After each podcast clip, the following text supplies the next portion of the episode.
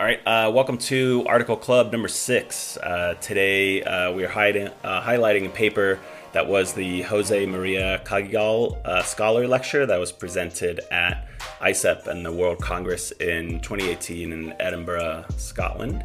Uh, and this is a paper by Mikael Quennerstedt. And the, we'll link to the title. It's an open access paper, so you can access it at any time. but the title is Physical Education and the Art of Teaching transformative learning and teaching in physical education and sports pedagogy. So, um, as we do usually, um, I will um, move it over to Dr. Erin Centeio this time, who uh, we've brought on uh, to add a little spice to our article club. Uh, so, thank you for joining us. And um, the first question goes to you Why'd you uh, pick this article, other than the reason that I suggested that you should pick this article? Thanks, Risto. Um, yeah, so you know, I didn't have a chance to go to Edinburgh, uh, and I know a couple of you were there, um, but I did come across it actually, Risto, before um, you had suggested that we might look at it, and I thought that it was very thought provoking. I thought that it was interesting, and it's going to cause good conversation. So those are always good articles to have. Yeah. Um, so, and I'll throw this out to anybody that wants to jump in on this, but I, uh, the paper kind of started off with listing a couple futures papers by uh, Richard Tinning and David Kirk and a bunch of other people. Um, that, you know, they all talk about how physical education was broken at that point, and they talk about how it should or could still be broken. And I think we're we've passed a couple of those futures papers uh, days. I know David Kirk and Tinning they talked about 2020. Um, so they all talk about how PE is broken what do you think is in our field that's holding us back from actually making the damn change? That's my question. Oh boy. I mean, I think it's just the institution of education. Like change is really hard in a situation where nothing ever changes. And I know that that's a pretty like broad statement, but the just the institution itself of education is once you've gone down a path for so many years, it's hard to go back on it. Right, and if you if you think about the way that schools are designed, I'm gonna I'm gonna draw on my inner Hal Lawson here. Um, the schools are designed for a bygone era. You know, they were designed for the the turn of the the century, turn of the the uh, the, the 20th century, uh, when we were very much an industrialized country um, and they serve different purposes. That they they uh, leverage different types of technologies, many of which have changed and evolved since. So, so they're kind of an outdated structure in many senses. Um, and I think that goes along with what you're talking about, Erin. And, and I think that holds us back in many ways. But this might also sound a little trite coming from me, but but I feel like it's a socialization issue as well, um, because we have this kind of uh, rep- a, a repeated process where we socialize the same people into the field um, and then expose them to the same challenges when they're out teaching in schools. And you know if we're putting in the same ingredients why would we accept to why would we expect to get a different output? Yeah. And and i was rude and i didn't inter- uh, introduce uh, kevin richards who was just speaking. Um, but uh, michael hemphill is also on here and i'll i'll go to him because i think you know, we're doing this over Zoom, and all of us smiled when uh, when socialization came out of, of Kevin's mouth. But uh, Michael, can you uh, can you give your opinion on why why physical education in general just hasn't been able to make that shift and answer the calls for some of these some of these papers that have come out over the years? Um, that's a big question. It's in my community. What I'm seeing in secondary schools is the um, the culture of high school sports um, overwhelms the objectives of physical education. Uh, and it's difficult when that kind of defines what it means to be a physically educated person or to be in a PE class. It's difficult for a lot of students to find space for participation beyond, you know, going on walks around the track and uh, doing these things that are not educative, as uh, the article talked about. So I think that's a big thing we need to grapple with. I've been in, um, I spent a lot of time in New Zealand, and you know, I think they would say they have these same challenges, but they um, have a different sport sport culture where it's a lot more inclusive, and the highly competitive sports are separate from schools mostly. Um, and my observation there is that PE is much more inclusive of uh, different people with different physical abilities um, than what I'm seeing in my local community.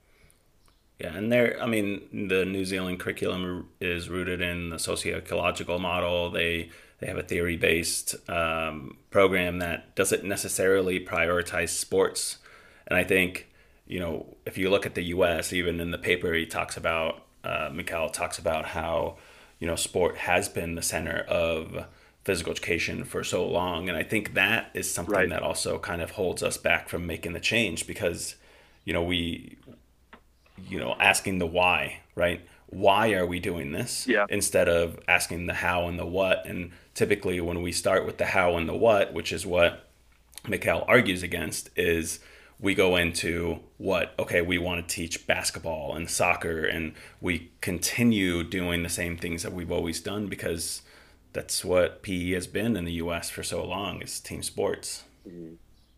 Yeah. Right. And it, it, oh, sorry, Michael. And, I was just going to throw out there, uh, you know, again, and and I think that that that again goes back to this. This is why the socialization challenge comes to the surface for me because you know students in schools uh, uh participate in physical education that's primarily uh, team sport based, and especially in the secondary level, um, or it's made explicit that team sports are what matter the most.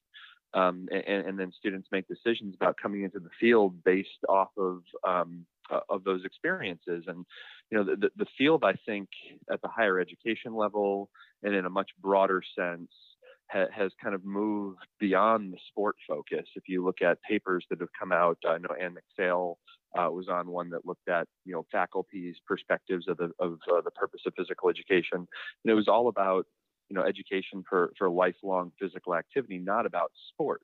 But the field, in terms of the teachers, continue to lag behind uh, in, in, some ways because of the socialization conditions that frame their work.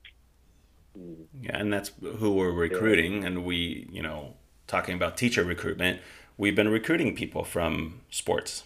We've looked at team sports athletes, student athletes, more so than, and not across the board, but traditionally that is the person that comes into yeah, a yeah, PE yeah. program is a sport based person. And it's hard in a few years of PE education to tell them that hey teaching dance is really like important or teaching these different movement forms or individual activities or you know training for things that they're going to be doing when they when they graduate high school which is not team sports i want to make sure to put in that conversation the role of central administration you know principals offices superintendents offices um, who you know has to oversee curriculum and should be making sure there's effective instruction in math science english you know all across the school. And it seems like physical education is often just left out of that review process.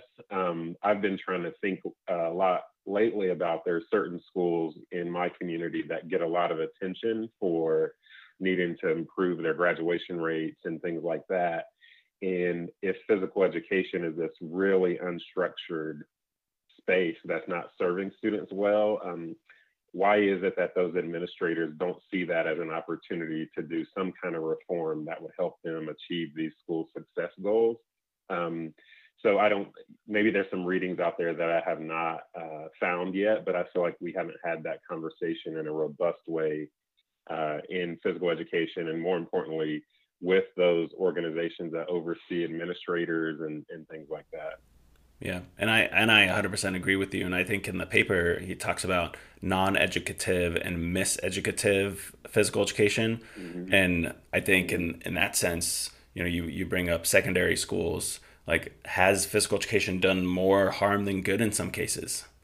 You know, if you're going out there and it's you're not doing anything in PE that's constructive. Again, not talking about the quality programs, but talking about these programs that are worse than roll out the ball like just knowing that you can you can just go into school and you know that you're not actually going to do anything during that day why not change that and i think michael you and i had this conversation before about you know possibly infusing some other content into that that could could build on that relationship and try to try to bring it back into that lifelong physical education. And I think you know some administrators maybe maybe we're not vocal enough. Maybe they just you know it's not a problem. It's not raising huge red flags, and they just kind of keep brushing it under the rug so people don't notice. Mm-hmm.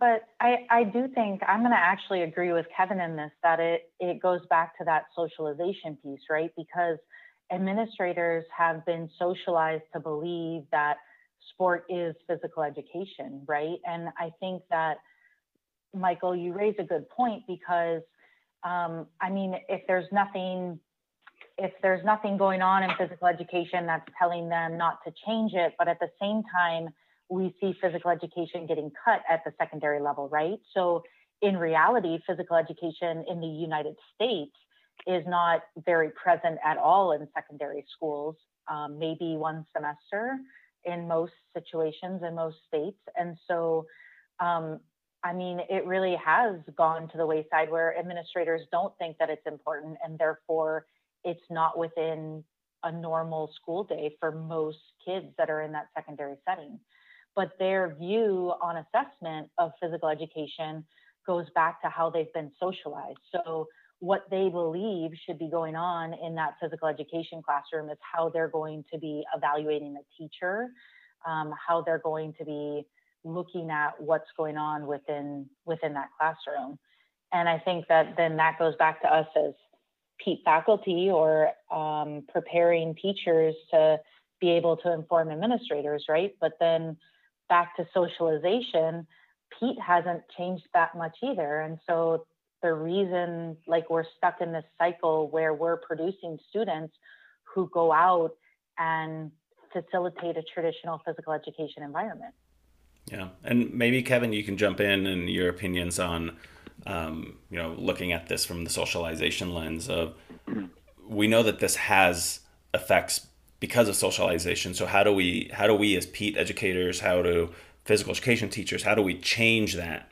Right? Because we need to make some dramatic change here. So what what would uh, what would you suggest or what does the research say?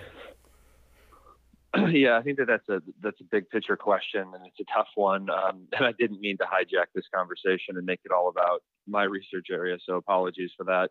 Um, but uh, you know, you know, I think that I think that we have nearly 40 years of occupational socialization theory research that gives us insight into what things don't work, what processes lead to undesirable outcomes, but also what, what things do work and how we can leverage what we know about socialization to make a difference. Um, so, you know, I, I think that that by taking a theoretically informed approach to how we recruit students into our programs, taking a theoretically uh, to structure our, our teacher education experiences.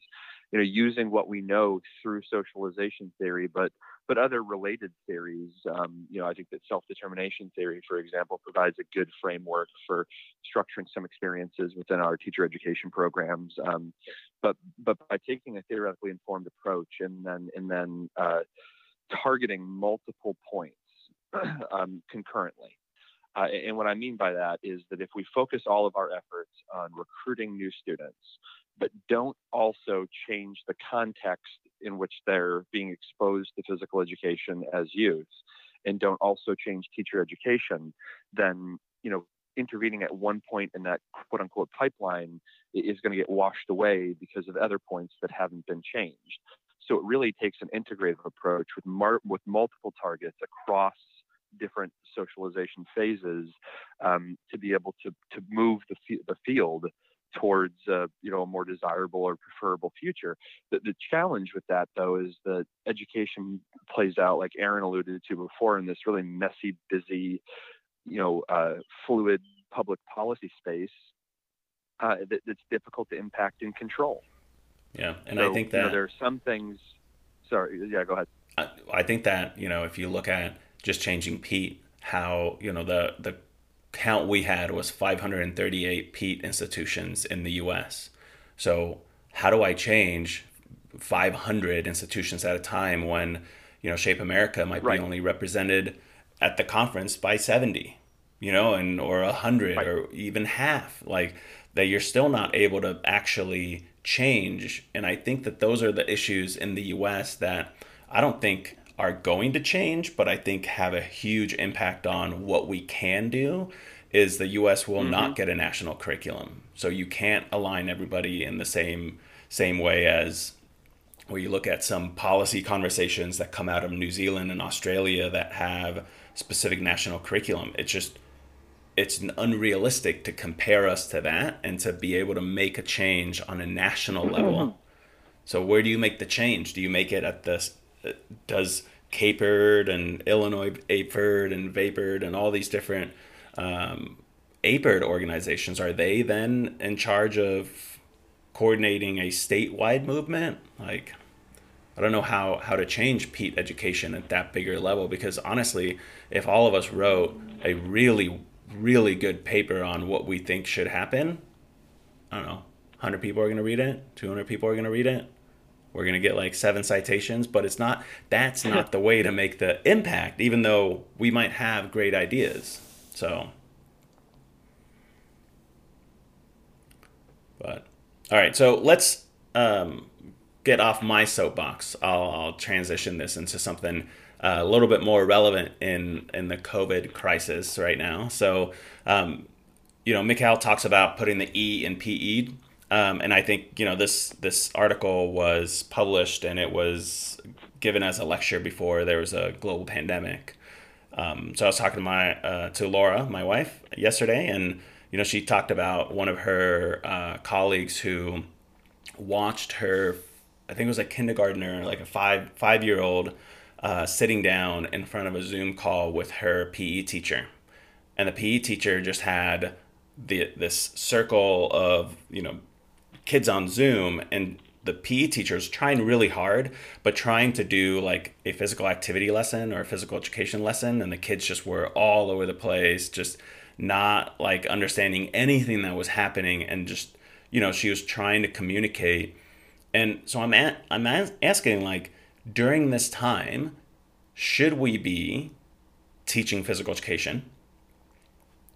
That's question number one. I'm assuming that it's yes, but is there a year breakdown? Like, is it better to just send some workout packets or activity packets or games or show some games for K1, 2, and then when they can function on Zoom and hang out and understand, like, should then we do that or should we change a lot of what we're teaching in high school to focus on health and content and cognitive knowledge and suggest that they get physically active but use this time to really get into the cognitive domain. Open open to discussion just a thought i'd throw out. I, I mean, I'm, I'm of, I lean toward that maybe we should not be um, teaching physical education during this time, the pandemic, and the reason is the things that are being offered um, tend to target students who uh, already have access to quality physical activity, maybe not the education piece. So I guess what I'm suggesting is the physical activity promotion part of physical education. Um, I, I'm not sure that's effective in this acute crisis situation. Um, I'm in touch with a PE teacher who has 61 freshmen uh, in her classes, and she there are 20 of those have been able to access the high school at all during the pandemic. So they're not accessing their math, reading, PE, anything. Um, 41 students are not. And so knowing that, it's like, well, when those 20 students get online, or if those other 41 do get online, what should they be asked to do? Um, and should physical ed- education be a piece of that? Um, I'm just not, you know, I think that the way American education is set up with testing and standards and progress, and you got to get into college with SAT scores, that physical education is important, but it's not going to move their life forward, especially if they're those people in the lower income groups, the Title I schools, um, and, and things like that. So, you know, I, I would agree with uh, Risto's initial reaction, which was that you know physical education should be taking place in some you know way, shape, or form during during this pandemic. Um, but but my but my my stance on that is tempered really with with what Michael said, and at the risk of getting a little bit political um, you, you, know, what frustrates me about the current situation is that our major social institutions, everything from hospitals to universities to to schools, um, were woefully, woefully underprepared for anything like this to happen, despite the fact that we have received numerous warnings. Uh, warnings.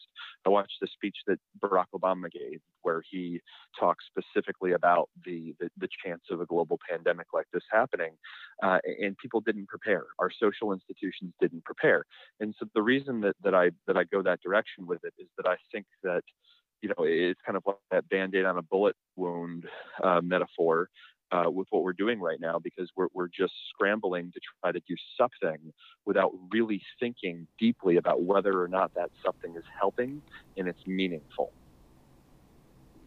Yeah. Erin, what do you think? Should we? I mean, you're uh, you're at home I, with with two kids, right? So, like, are they are they taking physical education? Like, is that a part of their curriculum other than teaching by mom? So I mean, I think that physical, it depends on how you're defining physical education, right? And so if I was to think in relation to, to the article or to this um, talk that was given, I would say that what is mostly being offered in the US is absolutely not physical education. Right. And I'm thinking that um, from my standpoint, like, I think that that idea of what physical education should be is really hard to offer within this online space and within the within a pandemic right? Because there's so many needs that students are missing right now um, that they're not getting. And so to as michael was saying like to add that on to the plate um, is really um, I, I don't know if that's where their thoughts and times need to be. However, I think that physical activity has a benefit. And obviously, if, if any of you know me, you know that I am a proponent for physical activity, um, whether that's in physical education or outside of physical education. And so we do a lot of grant work. Um, I have with my partners at Wayne State, and one of our grants right now, like we're in charge of helping our elementary and middle school teachers figure out like how they're going to provide quote unquote physical education right to their students. And I think that this is a very tricky topic because, like I said, I don't necessarily think that we can be providing physical education, but if we're providing the ability for students to be active and have that release that they absolutely need in this time of a pandemic. Um, being able to find a fun way to be physically active to gain some of those other things that physical activity is going to give you, whether that's releasing endorphins, whether it's just allowing you to get up and get moving and getting that blood flowing in your body. Um, I think that those things have benefits but I don't think that that is the intent of physical education, right? So for me, it's more about providing students the outlet to be physically active in a fun way that mm-hmm. they might not be able to have access to or may not be able to creatively think about on their own. Um, and hoping that they get some of those social emotional benefits and the physical benefits of physical activity within this time that they need it. So with my kids, it's more about getting moving, getting them out of the house doing something different from sitting and watching TV, doing their worksheets, doing a Zoom call, um, being able to allow them to be creative in a creative space and be active um, more than the physical education piece. you know, we're thinking about this from the perspective of our discipline, which makes sense because that's where we're rooted.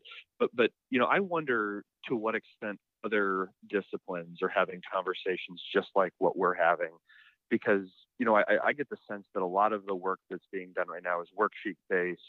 Uh, there's some synchronous instruction going on, but there are a lot of challenges associated with that. I, I mean, I wonder if, if other disciplines are stepping back and saying, wow, we've really kind of stopped teaching right now, too.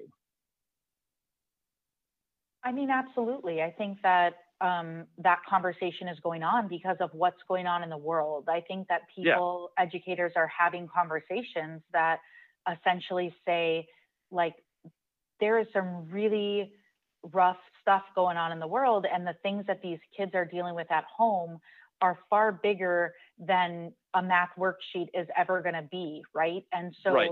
being able to support them in that situation, I think teachers and educators have really um, embraced that. I mean, you see a lot of school districts that have, they're not counting the fourth quarter, right? Because um, it's just hard for, you don't know individual people's situations and how people are going to be affected. And as Michael said, in most situations, only 20% of students are even able to to be logged in, and the more participation is probably going to be at your affluent schools. Yeah, and I and I think what what struck me in the very beginning of when you first introduced that topic is you said why I I'm a proponent of physical activity, and you said that in a very guarded way, which which I think that you know if you go out on like Twitter or in a conference and you say in our field right now in the research field and you're like i am a proponent of physical activity. Like we should have moderate to vis- vigorous physical activity. I think there's a lot of people that jump down your throat and just say like oh physical education is more than physical activity and pe is not just pa and and i totally agree but i think it's also like a very sad state of affairs to have to be guarded in introducing yourself as a physical activity researcher or somebody who has a proponent of physical activity. And I think, you know, like, I think at this point, if we can do something, I think there's a huge value in just getting our students physically active during the day because they're sitting at home, they're working on classroom material, sitting in Zoom calls and then they're playing video games because they're not allowed to go outside. If we can get them physically active through some video or some activity, just physical activity, just to go outside and ride a bike or play or you know play catch with a family member or something that's physical activity. I don't think that that's a bad thing, and I think that there are you know there are a lot of people that are saying like you know we got to keep and i think there is value in in this paper, obviously, that we talk about having, you know, putting the E in PE and embracing the art of teaching. But I think part of that kind of goes out the window during a pandemic. And I think maybe the best case scenario right now is hey, let's just get them physically active. And that's what we can do. And I think other teachers are doing that in other subjects too. And they're just saying, okay, let's just continue getting them engaged in reading and you know, finding books for them to be engaged with. I don't know. Maybe maybe you all disagree and you think that being a physical activity researcher is not looked down upon in uh, in certain research fields. Well, I, I think that, that that what you're really talking about there is, um, you know, one uh, manifestation of an issue connected to a much larger problem. I, I think that we're in many ways a discipline divided right now. We're we're in camps where we all have kind of our own uh, pet projects, pet theories, pet approaches, um, and, and, we we don't necessarily understand or embrace relevance uh, of topics across the field. Um, and, and, so, you know, I, as you were talking to Erin and, and kind of saying, "Hey, you sounded a little bit defensive," I was reflecting, and and I felt that way too when introducing myself to certain people. If I feel as if they have a, a view of research and a view of the field that, that doesn't embrace the kind of work that I do. So, let me um, let me move on. I think towards the end of the uh, end of the article. Um, uh, Mikhail lists a bunch of different scholars and papers at the end of what um, he thinks are really good ways of showing educative physical education. Um, and that has a lot to do with, um, you know, focusing on an activist approach or social justice. And he goes back to the why, um, obviously towards towards the end. Um, but one of the one of the questions I have for you all is have you seen this type of educative physical education? I mean, a teacher that truly lets their students negotiate curriculum and critique practices and I feel like a lot of the really good papers on the activist approach or negotiated curriculum, um, Eimear Enright, Kimberly Oliver, Carla Luguetti, I think a lot of these have been researcher led and I think the researcher has the ability to lead it. I think, you know, so I'm, I'm wondering, like, have you been out to a school where a teacher read about the activist approach, didn't have a researcher guide them through the process, and they just took the activist approach and implemented it or implemented some aspect like that? I'll answer uh, no, I have not. And I, uh, I would love to. Um, and, and, I mean, seriously, I'd love to like go out. If there's somebody out there, email me. I'd love to like visit your school and sit on the bleachers and watch it. Um, I had, I've done some of that kind of researcher led work and I've led some professional development workshops to try to help teachers use like a restorative justice approach. Um, and what I find with this and the other activist approaches is that like it's really um, time intensive and relational in a way that doesn't align with class sizes or the time provided to teachers um, in schools. And so we haven't figured out how to make that that transition. I think we see this uh, with TPSR, which is another area of mine where, you know, Don Hellison uh, and Tom Martin really are physical educators, but they moved to out of school programs for the most part so that they could structure it to allow these activist based approaches and student voice um, empowerment type strategies. Yeah, and I think that TPSR is one thing that is taught and can be uh, can be put into place in in the school system. I think that actually it works. I think you know maybe it's just the fact that the activist approach or something like this is much newer and it hasn't been around and being taught as much in um, in the curriculum at PETE programs. I'm I'm wondering like you know I've I don't think I teach the activist approach in the way that enables students to or you know pre-service teachers to go out and do it. I think I do that with TPSR or tactical games or sport education model, but I think maybe it's just that it hasn't been around as much and it hasn't been adopted by PETE programs, and that that might be a reason why why we don't see that. So, Erin, do you think that you've uh, you've seen this in in action? No, absolutely not. Um, definitely not. And I think it goes back to the conversation that we had at the beginning of the call about the educational system, right? Like, is besides um, people or teachers may, maybe not being prepared to think in this manner from traditional PETE programs, um, I think that it goes back to what are teachers being evaluated on? Like, how would it be looked at from um, within their school? Um, I think that it's I th- I haven't personally seen it, but I would venture to say that um, something like this might be more prevalent in an after-school program where someone has a little bit more leeway to be able to facilitate um, these types of conversations and openness with kids rather than in the physical education setting. And I think that there's some examples across the country within after-school programs of teachers that might have um, ventured down this road, but I definitely haven't seen it in physical education.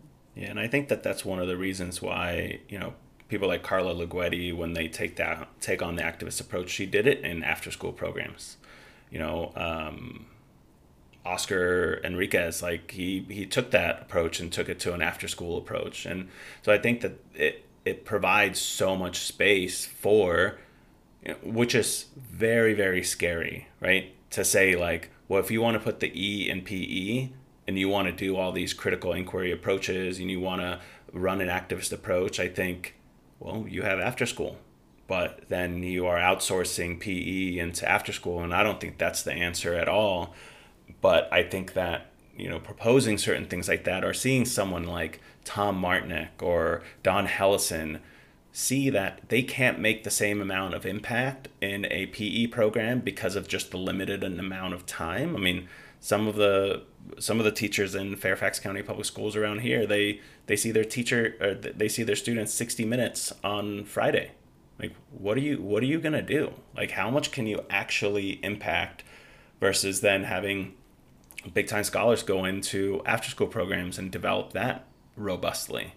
I think it's it's great, but it doesn't serve the careers of PE teachers in the in the long term.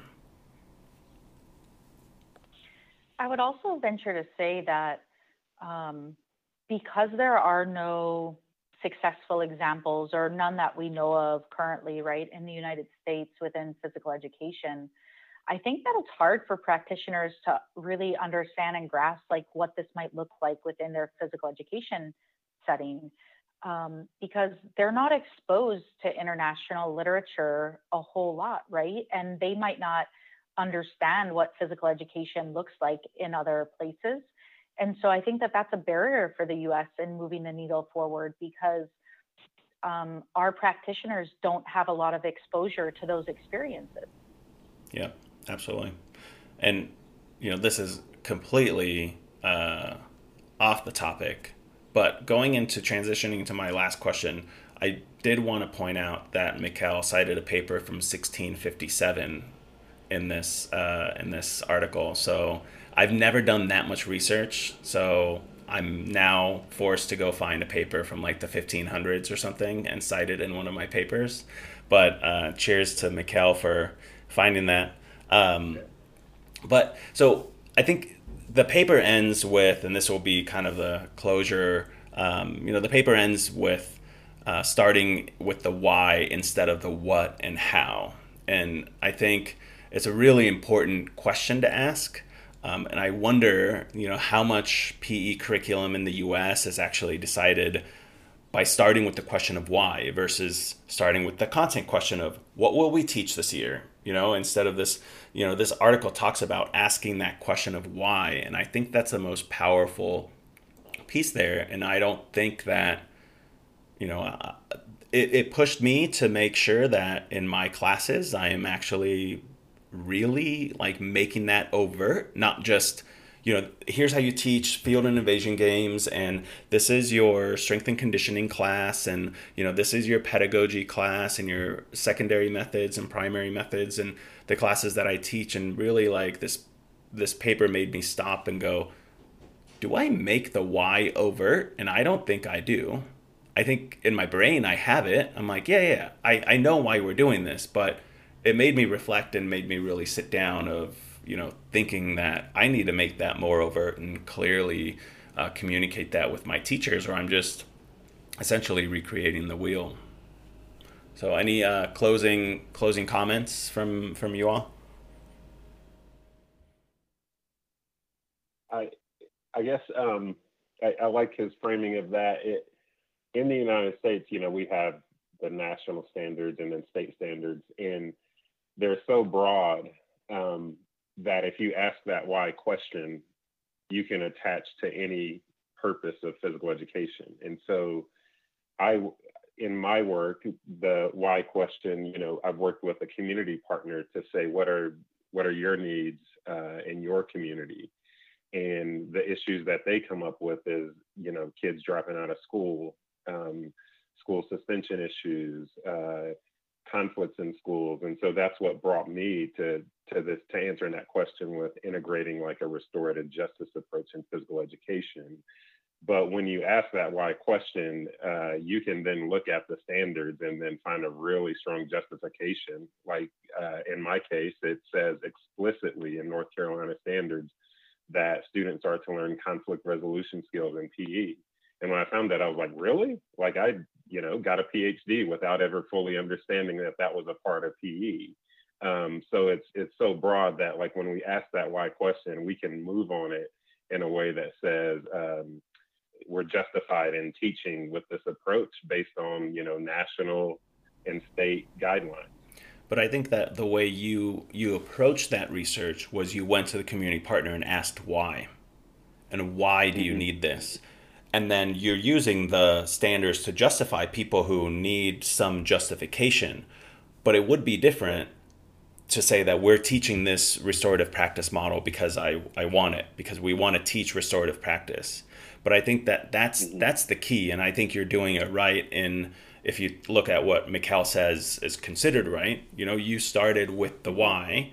Yeah, we all need justification. That's you know, if you need to support you know uh, a grant or something you're not just going to say because right? You're going to go in and cite yeah. relevant research and you you're smart in the sense that you're looking at the standards and showing that this is a part of part of our program. So uh, kevin final final thoughts or uh, comments or just like a, uh, a, wave goodbye to everybody? Yeah well I, I just you know i think that michael really said it best there. Um, and, and, you know thinking about that why question and, and how that can drive what we do uh, you know we, we, took a similar approach i would just say in some recent work that we're doing with a community partner here in champaign um, where uh, our department had had a um, uh, a uh, uh, like a summer sport program that had been running for for years and years and years. And um, you know, when, when I came to Illinois, uh, the, the director of that program was retiring, and myself and a few other faculty were asked to kind of serve advisory capacity for moving the program forward. And the first thing that we did was go out to meet with the school district and have a conversation with them about summer programming and, and what they look for and, and, and, why they think that students attend these types of programs. Um, and we and then we talked to kids themselves from some of the local schools and, and asked very similar questions. You know, what would be attractive about going to a summer program? Why would you engage? Uh, and that was kind of what allowed us to build out you know what we're what we had hoped to roll out this summer, but um, you know now looks like it's going to be delayed until uh, until next summer due to the COVID uh, pandemic. Yeah, Erin, last last words from the uh, from the from the newbie, the newest addition to our article club. Yeah, I think for me that it's about being better at asking that why question, right? So really like um, making sure that I ask it within my cl- classes. And just as you said, like, am I am I really am I really asking why as in to inform what I'm teaching, and then being in a in a newer space, um, making sure that I'm having those conversations with the community um, to to make sure that I'm not just repeating the cycle. Yeah and and Erin got up at like 4 a.m. in Hawaii to uh, record this, so um, much appreciated. Probably 3 a.m., but you know, three or four, same thing. Uh, thanks everybody for uh, coming on. Um, again, for uh, listeners, uh, we'll ac- uh, link to the article in the article notes. It's an open access article, so you can just go in and click on it, read it. Um, really good to engage in this stuff. If you use the hashtag HPE research, um, it'll connect. Uh, we can go in and kind of carry on the conversation offline um, or online on Twitter. Uh, you can look at um, the Twitter feed, the H at the HPE podcast, and we also have a website, um, the HPE website. Um, so uh, thanks everybody for joining. Appreciate it.